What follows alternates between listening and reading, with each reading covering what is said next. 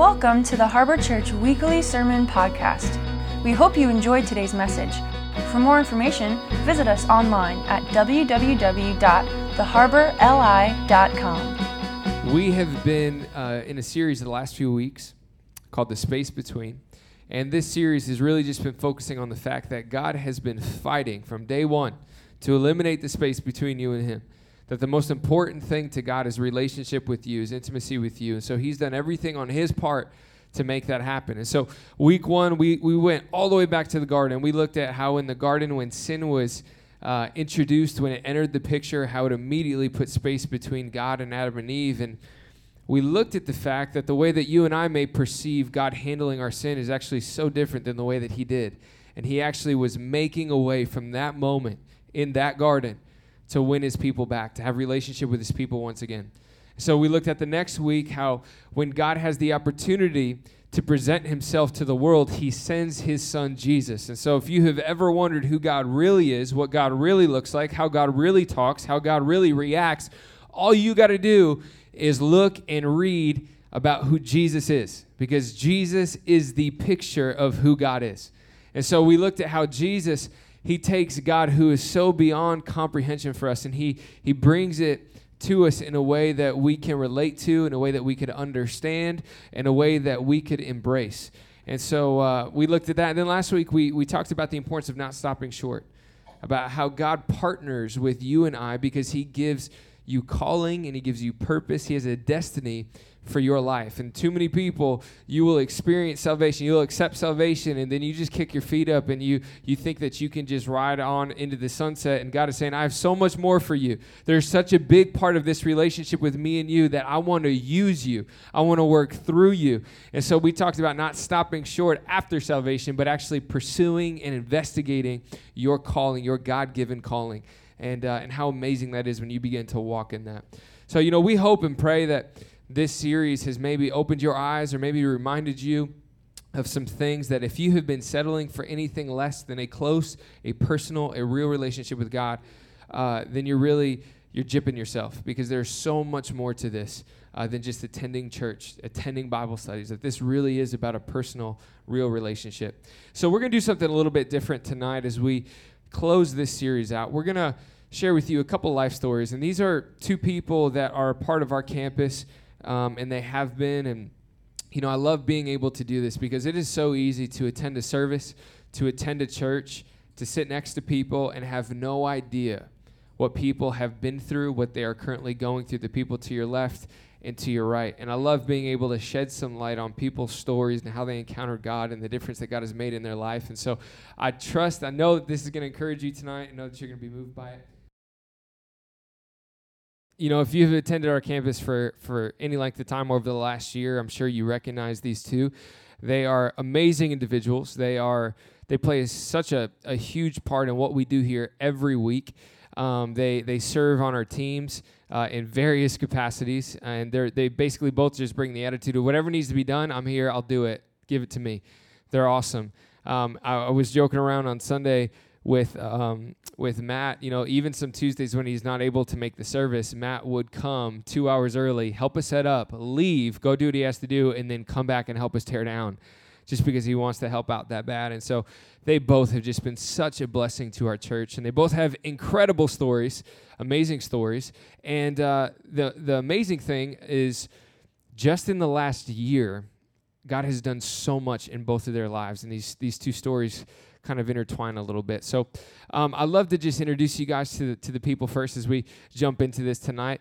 Uh, Matt, why don't you introduce yourself, uh, kind of tell us about who you are, maybe shed some light on the early years of who Matt Haber actually is, or maybe, yeah, we'll, we'll leave it at that. I got you. I got you. Uh, all right, I'm Matt, and I'm a grateful recovering heroin addict. Um, early years for me, uh, you know, I was brought up in a, in a, in a good family. Uh, my parents provided for me very well. We lived in, you know, the beautiful suburbs of Holbrook in a gated community, and um, you know, they did they did their best to uh, give me everything I wanted, you know, growing up. Um, to fast forward a little a little bit, uh, my grandfather had passed when I was uh, 12 right? And um, that really hurt me, in a sense. So I, I felt like um, something was missing, and uh, I, I feel like I felt like I needed to be comforted, right? So that's when um, this battle began. Uh, I started at 12 years old smoking a little weed, which is crazy because I have kids now and they're like almost that age, so it's crazy to think about. But anyway, I um I started using drugs, dabbling in, in you know drinking and smoking a little bit, and you know I I when I did that I felt that comfort. You know, it was like a um a void that I was trying to fill, and, and when I did that, you know, I felt whole again. You know, so uh, that's where everything really started, and um, you know progressed from there as the years went on. Now, Chris, why don't you give us an idea of uh, of who you are? Give us a little background on uh, where you've been and what's brought you to this point. Um, well, my background isn't as colorful.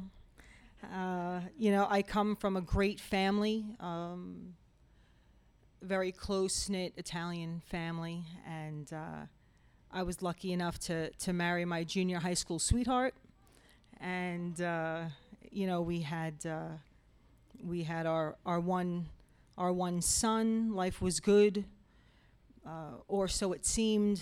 Um, you know, life life was just life. That that's all it was. We you know we worked. Um, you know, I have a good job. You know, my husband worked.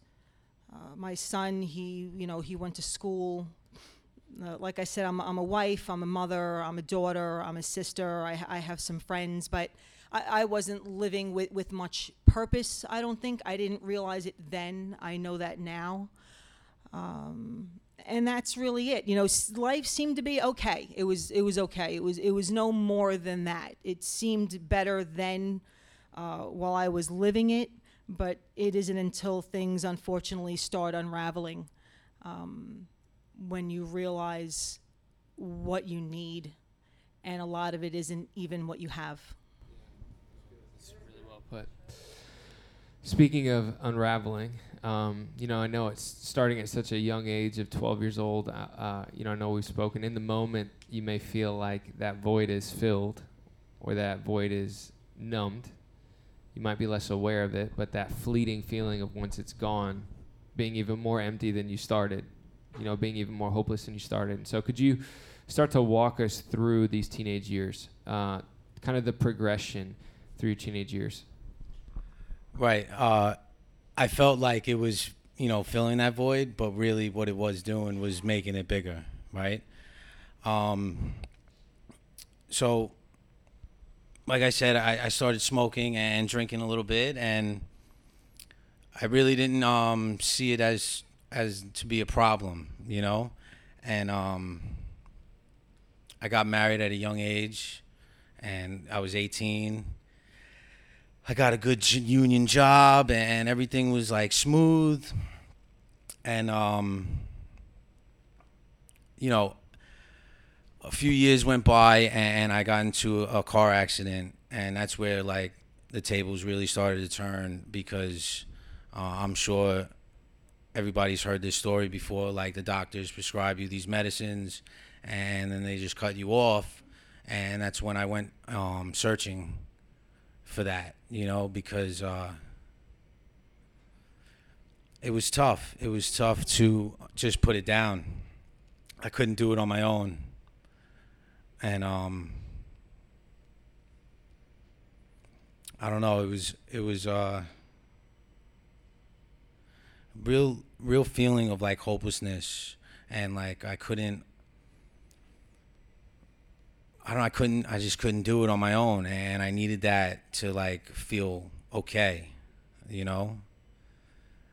Which is terrible. So do you have kids at this point? I do. I have three children, three boys. I call them the three wise men. and uh you know, I really I really put my family through a lot of pain, man. Um, nothing else mattered at this point but uh, Matt and his drugs. You know, everything else came after that, and and this goes on for a lot of years. I'm talking like six, seven good years of day in, day out, uh, struggling with this. You know, and um, the pain that I've caused, and you know, stealing and lying and just doing whatever I could do to, you know, get that next. And I don't even like to call it a high because after so long, it wasn't even about getting high anymore. It was just strictly so I wasn't physically ill. And uh, I always made excuses on like why I couldn't go to rehab or or an institution or something like that. And I was like, ah, oh, I have kids. I can't go like leave work, and you know, uh, my wife didn't work at the time, so it was like I was um, providing, which I really wasn't. Uh, I was only providing my habit, and um, you know, it was. It's hard. It's hard to talk about because it's terrible. Um, some of the things that I've done and put them through, you know, and it's just yeah, I don't know. So uh, you, you're struggling for a number of years at this point, and then you get an opportunity to move out of the area, right? To to grab a job and move to Pennsylvania. Yeah. So uh, my job was based in, in Manhattan and like the five boroughs. So uh, we decided to move to Pennsylvania. I thought, okay, this is my opportunity. I can uh, get away from the neighborhood. I won't know anybody. I won't be able to like buy drugs. I'll I'll I'll go up there and everything will be the way it should be, you know? But again, I couldn't I couldn't stop on my own. It just wasn't happening. Let me pause you right there. So uh, Chris, why don't you give us a little insight of how you uh, came into our community, of what, what brought you here, how that whole situation transpired, and how uh, we know you now today? Okay. Um, uh, I got a phone call. I got a phone call at work one morning from my son. Uh, he was sitting in the parking lot at school. He was waiting to go into class. He was uh, studying to be a, a child psychologist. And he called me crying. He was hysterical. He told me that dad and I were wasting our money and, and that he wasn't going to amount to anything. And I had no idea where this was coming from. Uh, we were very close, at least I thought and um, you know he was always just a very kind of nervous kid and i just chalked it up to he just wasn't having a great day he was working full time he was going to school and, and it's tough um, so i talked him off the ledge for lack of a better term and i stayed on the phone with him as he drove home i'm like just take a break uh, and you know maybe get some rest uh, so he did that i called my sisters we're very close and we actually we were all pregnant together, so we all have kids the same age, uh, just a few months apart. So. Uh, I, I, needed some advice. I, I, Ryan's never given me a stitch of trouble, so I really didn't know what to do. I didn't know how to handle it. Could you imagine 19 years in and not having to deal with a problem like that? So I call up my sisters and I'm like, you know, I don't know what's going on with Ryan. Something doesn't seem right. He's he's overly upset about something, so my sister decided to call him. She's, let me call him, let me see what's going on. Maybe he'll talk to me.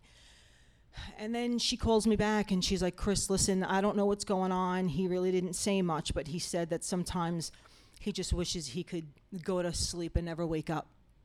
I think you need to head home.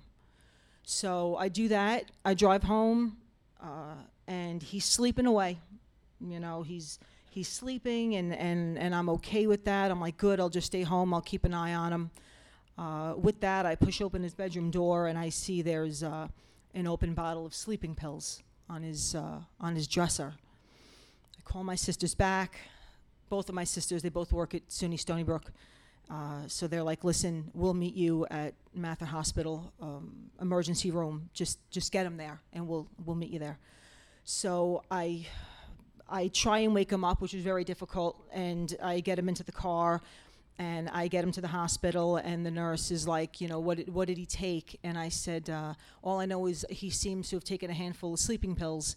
Uh, that was it. They take him from me, and um, they're trying to hydrate him. They're doing whatever they do, but because he was 19, he's an adult. They won't tell me anything, so I don't know what's going on with that, they reunite me with Ryan in one of the rooms there, and I'm like, buddy, you know, what, what's, what's up? What's going on? I know you were upset. The sleeping pills, I don't understand it. And he couldn't even look me in the eye. He didn't want to say anything. He was mortified. And he's like, I, I can't even say the words. I'll sign a release form so a nurse um, can let you know more about what's going on. So I'm like, all right. And I'm, when I say the furthest thing from my mind, they call me into a room and they're like, listen, and they go through this whole laundry list. There was uh, heroin in his system, crack cocaine, Xanax, uh, and um, and then I, I come to find out that you know, as as Matt was saying, w- when when you're using, you you get to a point where you're not using to get high anymore. You're just using not to be sick, and uh, he he just wasn't strong enough to continue the hunt for drugs.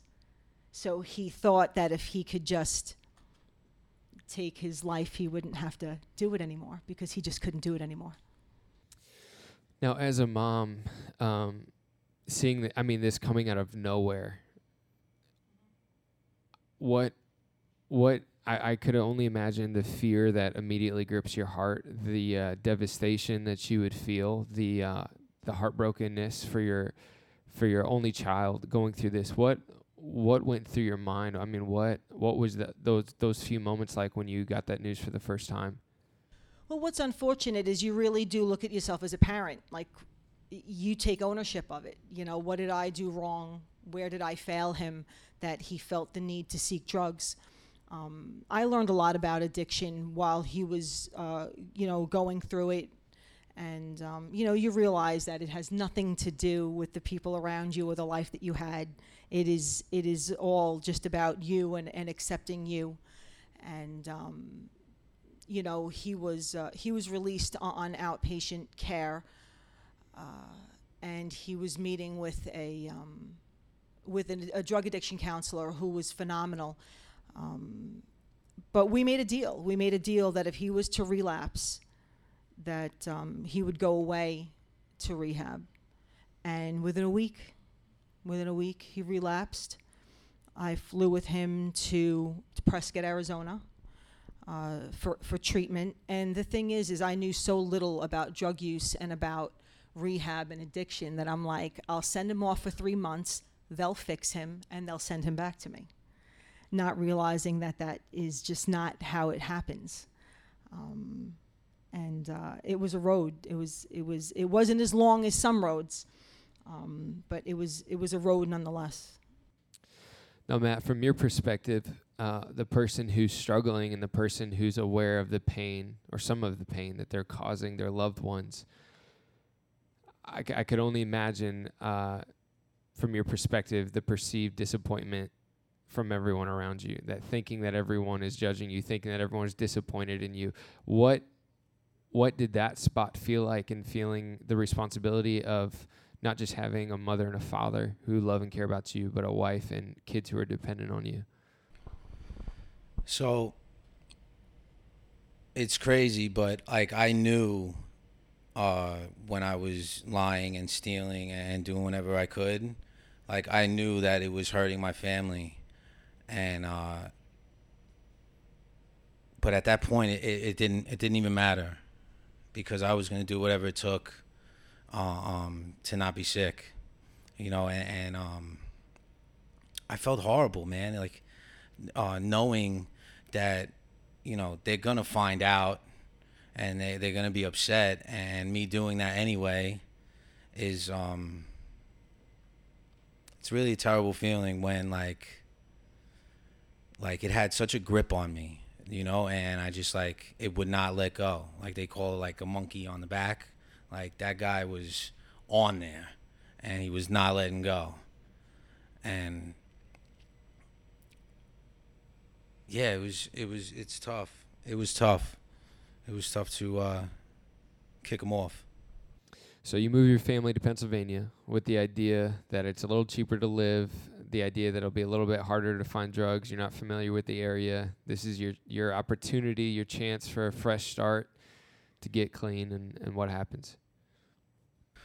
So we moved there for uh, I don't know, say two years, give or take. And uh, of course, nothing changed. We still struggled. Uh, I was still letting everybody down. And uh, after so long, people reach their breaking point, you know. And my wife got to that point, and she was like, "You know what? I, I can't do this anymore." And so she left, and left me up there in the winter with the dog, and I was just alone, you know. And um, I was there for uh, uh, maybe a month or so, two months, and uh, it got to the point where like I knew that if I didn't leave that house, I would not make it out of there alive, because uh, I've never attempted um, to kill myself, but uh, the thought was definitely real. The thought was definitely there, and um, like I said, I knew if I didn't get out of there. Uh, when I did, it. I mean, eventually, I, I, I might have. I might have done that. And so at this point, your wife and children are gone. Um, I know you said you were even selling everything in the house, right, to support the habit. Whatever. Whatever you could do. As long as it wasn't nailed down. Did you sell the dog? No. Okay. No. We don't have say, the dog anymore, but I, I didn't get to sell him. No. Okay. That's good. That's good. He's actually had a good family, so it's all right. Don't worry. gonna- He didn't go to some pawn shop in the middle of Pennsylvania where everything else went. Um, so so you make the decision. I need to get out of here. I need to do something. So so where do you go from there? Uh, so I decided to leave the house, and I come back to Long Island uh, to my mother's, and um, you know, still the same old, uh, doing what I have to do, and uh, within a month or so of being back at my mother's, I get arrested for the first time, and uh, they put me in jail. They had me, you know, red-handed, and. Uh, at that point, like I said, I, I, I needed to be stopped. I, I could not stop on my own. And uh, I thank God that that happened because be getting arrested and going through what I went through uh, got me to where I am today. And and when you say arrested, it's not like you got picked up for a night. You were facing. Yeah, they they were talking about like one to three years away, and I was scared. Like, call me what you want, but jail is not cool. For those who don't know, like, it's not the place you want to be, at all. So I, I, you know, I didn't, I didn't grow up in, in a family that like uh, went to church or, or did anything like that. My mother's a Christian. My father was Jewish. I was that kid that celebrated Christmas and Hanukkah. You know, like so when when I was in jail, I uh, I said my first like honest prayer. Um, even though I didn't grow up in, in like that type of family, I still like believed that there was some type of God. You know, I, I sure wasn't him. So uh, I had that belief. So I'm I'm sitting in jail and, and I just, you know, like I said, said my first honest prayer, and I said to him like, listen, um, it wasn't any like written prayer or anything. I just like lifted my head and closed my eyes, and I said, listen, if you're there and you're real, uh, like let me know and, show me what to do because I I have little children. I don't want to go to jail for potentially a long time, and if there's something that can get me out of this, uh, like show me, and I'll do it. And so shortly after that, some doors kind of miraculously open. Yes, I, I got um, accepted into like a drug court program, being that it was my first offense, and um, the crime was drug related, obviously, and uh, so from there, I uh, left jail and I, and I went to rehab, which was, uh, you know, a beautiful thing because I've never been to any um, type of institution before. Because, like I said, I've always made excuses on why I couldn't go, and so forth, so on and so forth. But I go to rehab, 30 days, and uh, you know it was nice. They, you know, they come in, they clean your bed, and you go, give feed you. It was, you know, it wasn't so bad. And um, I get out of rehab, and I, you know, I got 30 days clean. I'm like, okay. I just did uh, whatever was suggested to me. You know, they suggested uh, going to meetings, right? I said, okay, I'll go to some meetings. I go to these meetings and I'm listening to what these people had uh, or, or, said.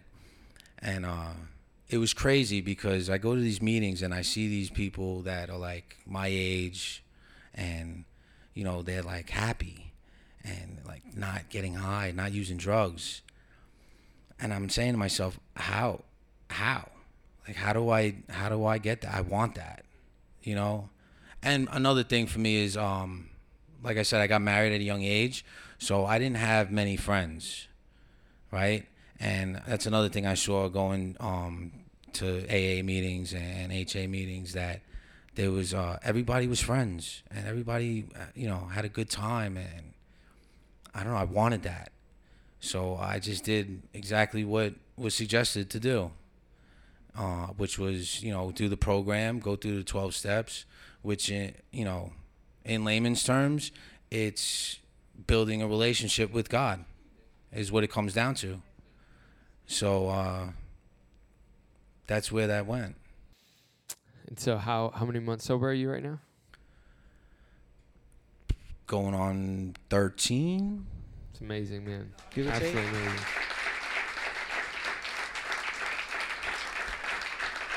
And and I couldn't I couldn't put together like two weeks. I went to detoxes before, which uh, the difference between a rehab and a detox is detox is just uh, three days or five days, and you know a band aid and out the door. Um, I've done that plenty of times, and like I said, I've only put together two weeks before uh, I picked up again, and that's only because. Um, now knowing what I know now, drugs wasn't really the problem. You know, that was my solution to the actual problem, which was a which was like a deeper rooted issue um, that needed to be addressed. So that's awesome. So, Chris, I want to bounce back to you real quick. Um, so, Ryan is in Arizona. I know you're you're struggling. You and your husband. It's a tough time. Um, Tell us a little bit about uh, Kim. Uh, when Ryan was in Arizona, uh, he didn't. He, he got through three months of rehab sober, but he didn't he didn't do well in the community there. Um, so they wouldn't they wouldn't let him stay. They wouldn't let him. I mean, who gets kicked out of rehab for for not following the rules? He it was ridiculous. Um, but he left rehab and he went into a sober living facility and um, I was mad. I was mad at him that he couldn't like how do you not follow directions? Just do what you have to do. Do what they ask of you so you can come home. Um, and i remember speaking with my son's counselor uh, and i was just livid. I didn't understand addiction. I didn't understand my son. He was a, like a stranger to me. And she said to me you need to find some faith. If you're going to get through this you're going to have to find god somehow and you're going to have to be patient and you're going to have to in order to understand Ryan while he's going through the 12 step program you're going to have to meet him where he's at which meant nothing to me at the time. Um, so that was it. I was on my quest to find some faith. And I didn't I don't want to say I didn't take it seriously. I did but I really didn't know what to do. I hadn't been to the church since I was 17 so I'm picking up where I left off 30 years later. Um, and it was uncomfortable. I didn't like it. Um, and then one afternoon, I had uh, I had a luncheon appointment with a business colleague of mine, and I had gotten a phone call from Arizona, which they were never good, and I was very upset. and I had to leave the office to meet up with my business colleague at lunch, and I'm just trying to pull myself together in the car. And I walk into the restaurant, and um, she takes one look at me. Now, again, I only know her from a business standpoint. That's it. She doesn't know me. I don't even know if she knew I had kids. And uh, she looks at me and she's like, is, is everything all right? And if I opened my mouth to say anything, I would have broken down. So I just looked at her and she just reaches out. She goes, Would you mind if I pray for you? Um, and I just started to cry. And she's like, Listen, um, you know, if you want to tell me what the problem is, I'll, you know, and we're, she's praying for me right in the middle of this little restaurant in Mattituck, Love Lane Kitchen. Um, so, I mean, there's people, you're on top of each That's other. That's a small there. restaurant too. That's Yeah, yeah. you know, so, uh, so, and it turns out that she's like, listen, I go to this, because I told her, I said, listen, I've been trying to find a church. I just, I just don't feel welcome. I don't feel comfort. I, don't know what to do. I'm not connecting with anything or anyone. And then she's like, listen, um, I go to church. Uh, I go to the harbor in Center Moriches. And I'm not sure where you live, but they also have a campus in Patchogue. Um, if you ever heard of 89 North. And oddly enough, I was just here to see a band the Friday before. So I said, yes, I do know 89 North. Um, she goes, Why don't you just give it a shot? Just go. I, th- I think you'll love it. I can't imagine that you wouldn't find a home there. So that Sunday, I want to say was October 29th, uh, 2017, was the first time I came here. And uh, I was sitting out uh, by myself I was here early and I was sitting out on the floor uh, with my tissues, probably sobbing because I didn't know what to do with myself.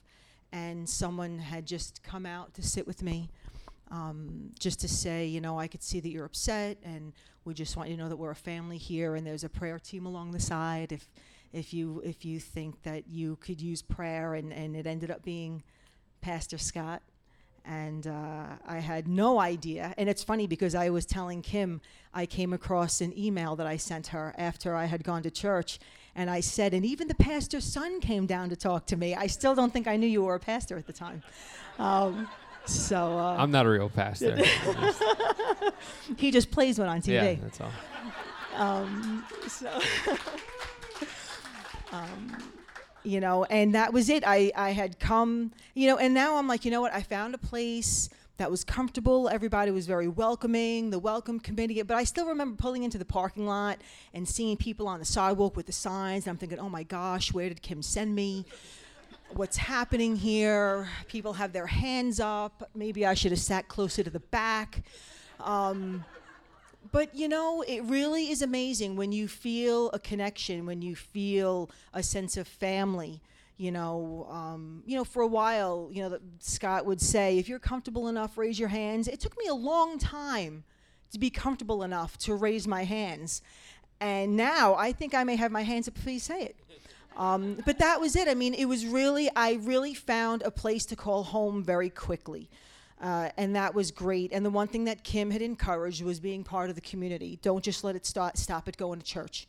She's like, there's all these connect groups and this and that. So I went online and I looked, and the first connect group that I had joined was a deeper class that Scott and Colleen Schneider taught. And it was exactly what I needed when I needed it because I really didn't know much about um, religion as a whole. And then I just learned a lot that it wasn't about religion, it was about relationship and uh, it really uh, it, it, it that was that was the beginning um, of a lot for me. I just felt, you know what, if I can do this, if if God can see me trying really hard, maybe He can save my son. That was that was my thought. If I could learn how to pray properly, and if I can come to church every Sunday, will you spare my baby? That was that was my intent. So uh, I know you jumped in with both feet and uh, got involved, and uh, it was amazing. We were getting to know you, and uh, this was a year ago, uh, almost to the weekend. And Chris, uh, I remember you saying you were so excited because you got your husband to, to come and he's helping us out with the egg hunt. And uh, My husband doesn't do anything for anyone. so to volunteer at church, it was a thing. That's awesome. We love Mike. Um, and so you were so excited to to get him there. And uh, could you walk us through what that, that weekend kind of looked for you guys? Yeah, we we had attended the little training class uh, to do the egg hunt. That was great. And uh, that morning, it was the Saturday before Easter. Uh, we were getting ready to come to church, and our my phone rang, my cell phone rang, and I can tell by the area code that it was Arizona, but it wasn't my son's phone number.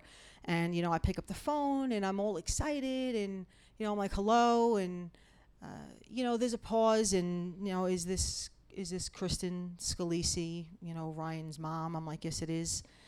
And it was a detective calling from Arizona. Uh, they're like, uh, you know, a call like this is never easy. And the funny thing is, is what's going through my mind is, oh my God, he got arrested. Something went wrong, and and and he's in jail right now. That was, that that is what I thought would have been my worst nightmare. Uh, and he's like, I'm, I'm sorry to say, but your your son, uh, he, he he didn't make it. He he he, he passed away uh, early in the early hours of the morning, um, and uh, and they were going to be doing an investigation. And I didn't understand why an investigation for what.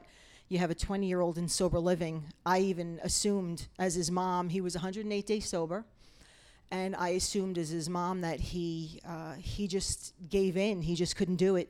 He just wasn't strong enough, and that um, you know that he relapsed and he died of an overdose. And the uh, the detective said no, that there were no signs of foul play. There were no signs of drug use. Um, that he it just is, it looks like he just passed away in his sleep, and they don't know uh, how that could happen to a 20 year old. Um, so it took us a month to find out the toxicology results that he was completely clean when he passed, and then a few months after that, we got um, we got his uh, autopsy back that he had passed away of an enlarged heart um, from his cocaine use. Um, but before finding all that out, you know, we have now Easter the next day, so. Ryan's gone. I'm thinking I lost him to a drug overdose. And Easter is the next morning. I had already had plans to come to church with my sister Liz. So she texts me Easter morning and she says, Are we still on for our date with God? And, uh, and I wrote back because I, I save everything. I told you, I told everybody, if you email me or you text me, it will come back and haunt you someday. Um, and I wrote back to her. I wrote, re- I wrote yes, reluctantly. Yes, I am. You know, you can come and pick me up. And she came to get me. It was just the two of us. She picked me up at my apartment, and uh, I guess I seemed to be okay. Still in shock. Still in shock. Uh, and we we we park in the back, and we walk through the back. And I just remember everybody with their signs and the celebration of life and and all that and I was mad as hell. I mean, I was mad. I walked in here through the back and I was mad and I was hating God in the moment with every ounce of my being. And I remember saying to myself that I started coming here so you can save my son. Um, and you didn't. So, you know, I felt I wasn't I wasn't that committed. I was only, you know, a handful of months in. So I could leave now, back out quietly, and no harm, no foul. You know, you tried, thanks, but no thanks. Um, but I was in the middle of having a nervous breakdown up at the bar. That sounds odd. Um, That's how we do it here.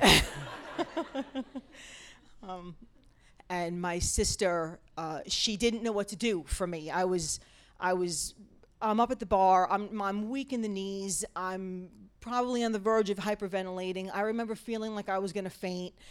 It was just, it was horrible, and I was mad. Um, and I didn't want anybody around me. Um, but my sister knew that I needed to be here. She knew I needed to be here because I remember I asked her just the other day, why didn't you just leave with me? Like, why would you leave me in church crying like that? and she just said, you know, I, I knew that this is where you needed to be. Um, and I didn't want you to leave until you got what you needed. So, with that, she called over some people from the prayer team um, and just said, Listen, my sister just lost her son uh, yesterday, and she's here with me, and she's upset. And, um, and some people had come over, and and I feel very bad because at the time I was very new to the church. I didn't know a lot of people. Um, and now I know now that Stephanie was one of them. She's one of my Bible study gals. And uh, she had come over, but I didn't know her at the time. And she wasn't part of the prayer team. She's like, let me see if I can get someone from the prayer team. And then she called over, um, uh, she called over Lou and Teresa, uh, who I had just met six days earlier. Not even. I just met them for the first time that Monday uh, they were teaching a deeper class that I was a part of on why we pray. So I had just met them, so they were familiar faces. And I remember Lou looked at me and he recognized me and he knew that I was going back to church because uh, of my son. And at first he was happy to see me, like, oh, wow, look, it's Chris. And then my sister's like, she just lost her son yesterday. And he came over to me and him and Teresa prayed over me uh, like my life depended on it, and it absolutely did.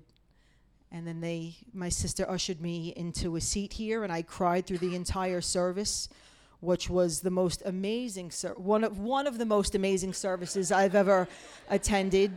Um, but that's one thing that he, that uh, Pastor Scott had said on Sunday. It wasn't even the message that was planned for that particular service. Um, the service ended up being titled "Anchored to Hope."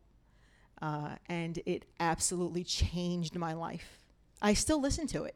He sent me the YouTube clip. It's it's it's amazing. It really really is, um, and I just got a strength from the message, and I realized that no matter how much family is around me and how many people support me, if you don't feel the love and connection to the Lord you're not, you won't get through it. It'll be a temporary uplifting, but when you're alone and you're by yourself and all you have is your thoughts, you'll just go right back to where you were. Um, so, I mean, I didn't dive into scripture, I haven't read the Bible. Um, but there's a lot of music that touches me at a level that that physically brings me to tears. And there's this song, "You Alone," that is that exactly is um, that no matter what, that I will trust in God alone.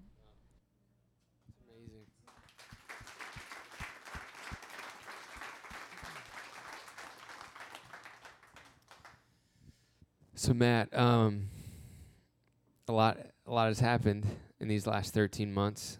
Um, you know, I know it's been a process. We joked around Sunday. I know that when you said that honest prayer to God in that jail cell that immediately everything didn't just work out and all the relationships be restored and everything be good. But it's been a process.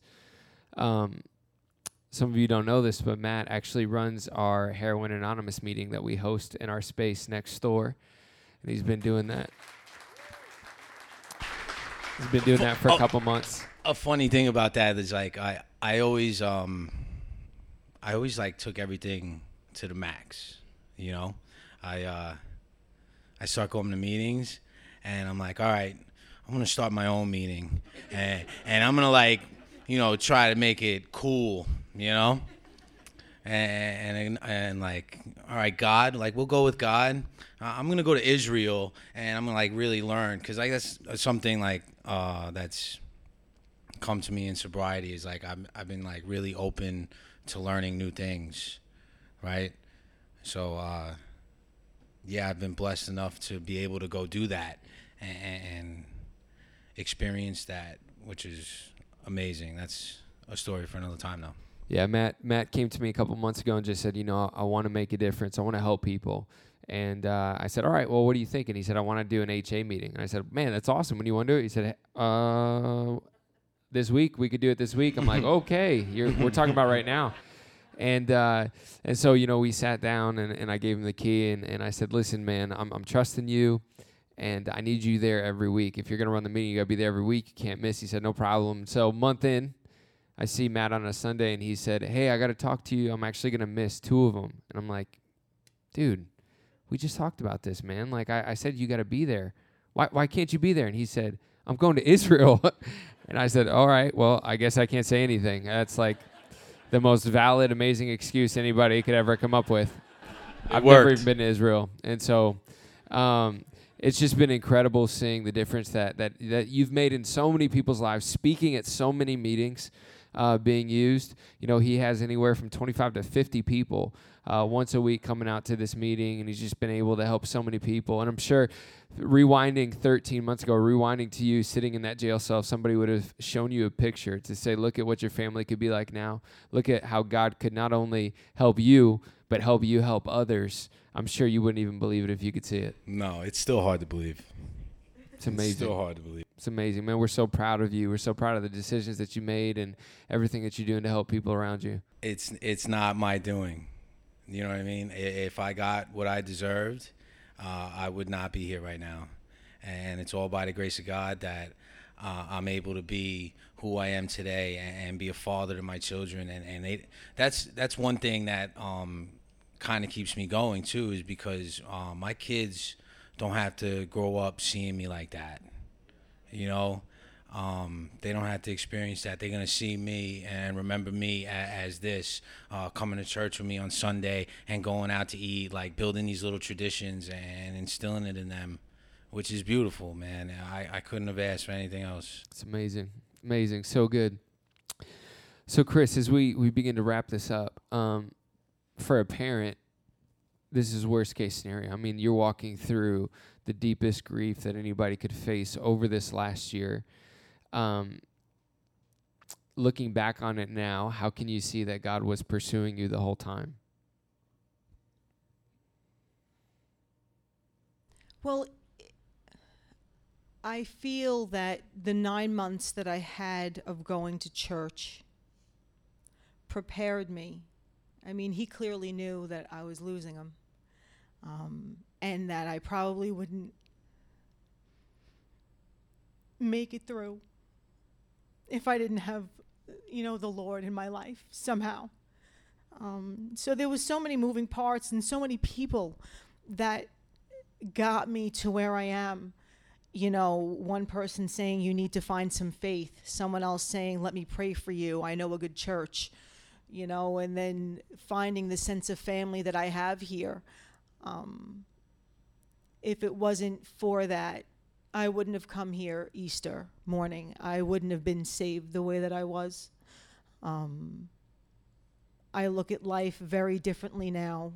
Um, all of those cliches of, you know, life is too short and this and that. I mean, it all is just really very true. I mean, the last time I had a conversation with my son was on was on Good Friday. So this past Good Friday was brutal.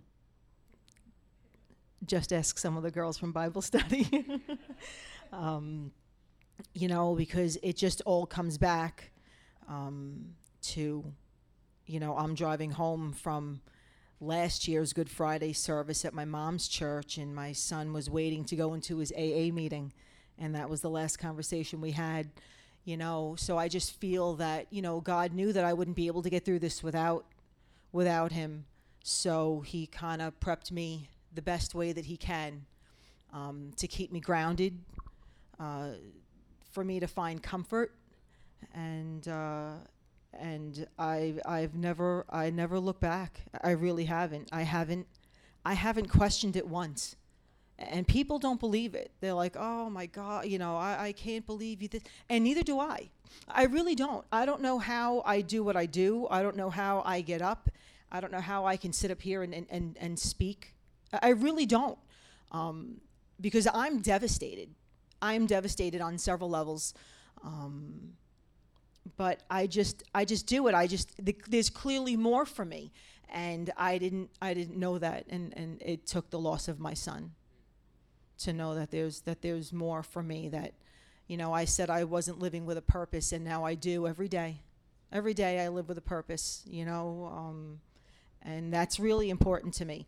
You know, I have uh, coworkers and colleagues that are now friends, and I have friends that are now family and I have family that I have connections with that I love more than they'll probably ever understand. um, and that is that is all through through my loss and my and my my tragedy. And Chris now sits on a board of an organization uh, that helps um, families that are dealing with substance abuse as well. So both Chris and Matt have just taken this last year and and have taken something that was meant for evil and have really allowed God to use it for good. And it's just so inspiring and so amazing to see what you guys have done. I want to ask you just one last question. What advice would you give to somebody who's here tonight who's dealing with pain, dealing with grief, dealing with tragedy, dealing with hopelessness? I mean, the advice that I can give is really uh, you need be open-minded to the Lord because it, he works in mysterious ways. I mean, really, um, when you want to give up, he will pursue you and, and let him. Uh, because, you know, it, it's, I can't even put it into words. I, I really, really can't. It's just, it's an absolutely amazing feeling to know that at the end of the day, when you are alone with your thoughts, that that there is someone there that loves you like no other, um, and uh, and that they got you, you know, and um, and it really is it really is great. But I I, I do want to say one one thing is uh, there was there was a service that that spoke to me twice. I've I've been able to to sit through it twice last year and this year, and one of them um, is why we give and uh, Pastor Scott had said that, you know, when you've been touched by it, you can't give enough. And uh, that meant a lot to me then.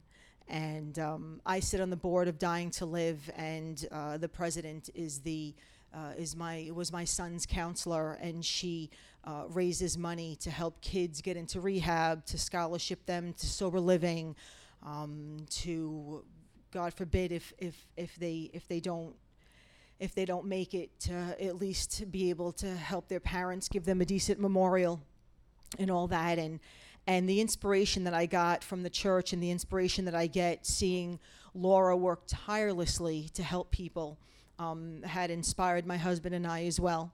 Um, so so that's what we're doing now. We are we are we're going to do our own um, give back, and we're going to. Uh, we're opening a business to help raise money to give back to the uh, drug and alcohol addiction community, um, to help uh, whether it's scholarship kids or um, a scholarship. We gave away a scholarship already to an addict in recovery who was going to school for addiction recovery, and um, we're really looking forward to be able to give back as much as we can. And, and I thank the church for really opening up my eyes to how important it really is.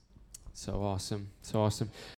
You know, it takes so much courage to uh, to come up here and to share stories and to be vulnerable and to be real. And uh, I want to let you know that they have both said that they would make themselves available after service. If you are here and you could relate to one of these stories and you'd just love some advice, you'd love someone to pray with you or encourage you, they would love to just talk with you and encourage you. We also have a prayer team along the back, and as we close out service tonight, if you uh, if you need prayer for anything, maybe it pertains to what we talked about, maybe it doesn't, maybe something's just weighing heavy on your heart. We got a prayer team that would love to just encourage you and uh, and just listen to what's going on and pray with you. Uh, but I just want to close the night out like this. You know, as we we bring this series to a close, the space between I hope that you have just been reminded and you have been encouraged that you have a God who is stopping at nothing to pursue you and to have a relationship with you. That He is a God who goes before you, He is a God who walks beside you, and He is the God who's your defender, who has your back like no other. That He is a God who, who desires intimacy with you. That Jesus did not come and give His life and die on the cross so that you could have good church attendance so that you could perform a, a certain amount of rituals or traditions. But Jesus gave his life for you on that cross so that he could walk with you. So that he could have a relationship with you. So that he could be with you throughout life. So that when you have trouble, when life throws things at you, you can take heart because he's already overcome it. And the same spirit that raised Jesus back to life lives inside of you. So I want to just give you an opportunity tonight as we're about to go into worship just for another minute before we close tonight. If you're here tonight and you've never accepted this invitation of having Jesus come into your life, you know, the Bible says that it is a free gift. It isn't just a gift, it's a free gift. That Jesus came and he paid the penalty of every bad decision that you and I have ever made, every mistake that we've ever made. Jesus has already paid the penalty for that. He died on the cross so that you and I could just accept what he's already done. And the Bible says that if you confess with your mouth, if you just get to the point, like Matt said a minute ago in that jail cell, where you just say, God, I need you. God, I, don't even know if you're real. God, I don't know about all of this, but I'm at a point where I need a change and I need you. And I'm sorry for what I've done. I ask that you'd forgive me. I want to receive this free gift of salvation, that He is faithful to come and save you, and not just save you, but live with you that you don't just accept salvation to one day spend eternity with Him. You get that and you get life with Him now. You get to walk with Him. You get His Holy Spirit to lead you and to guide you and to live inside of you and to be your comforter and to be your strength and to be your guide and your anchor and your compass as you navigate your way through life. So if you're here tonight and you just say, Man, God, I need you. Whether it's the first time or God, maybe I know you, but I'm hurting tonight. I'm broken tonight. I'm sad tonight. I'm depressed. I'm feeling anxious. I'm feeling weak. God, I need to sense you tonight. I want to invite you. Do you mind? No one's looking around. This is between you and God. But do you mind just lifting your hands to heaven? Can you just tell him, God, I need you? God, I want you tonight. God, I desire you. Jesus, we stand before you tonight, God, with, with arms lifted, with heads bowed, God, with, with hearts wide open. And Jesus, we acknowledge the fact tonight that we are lost without you. We are lost without you. Jesus, we thank you for that sacrifice that you did thousands of years ago. We thank you that your spirit raised you back to life, and that sacrifice that you made thousands of years ago is still fresh for me today. God, I pray for every person that's here tonight making that decision, God, to accept salvation, that they would feel you tonight like never before, that they would begin to know you like never before. Holy Spirit, we pray that you would comfort every person that is broken. God, that you would bring peace to every anxious thought. Holy Spirit, that you would bring joy into every battle of depression, that you would bring freedom to every instance of struggle and every instance of addiction.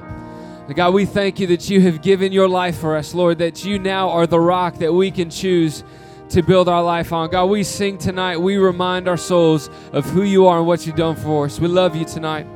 Come on, could you sing this out with us tonight as we close?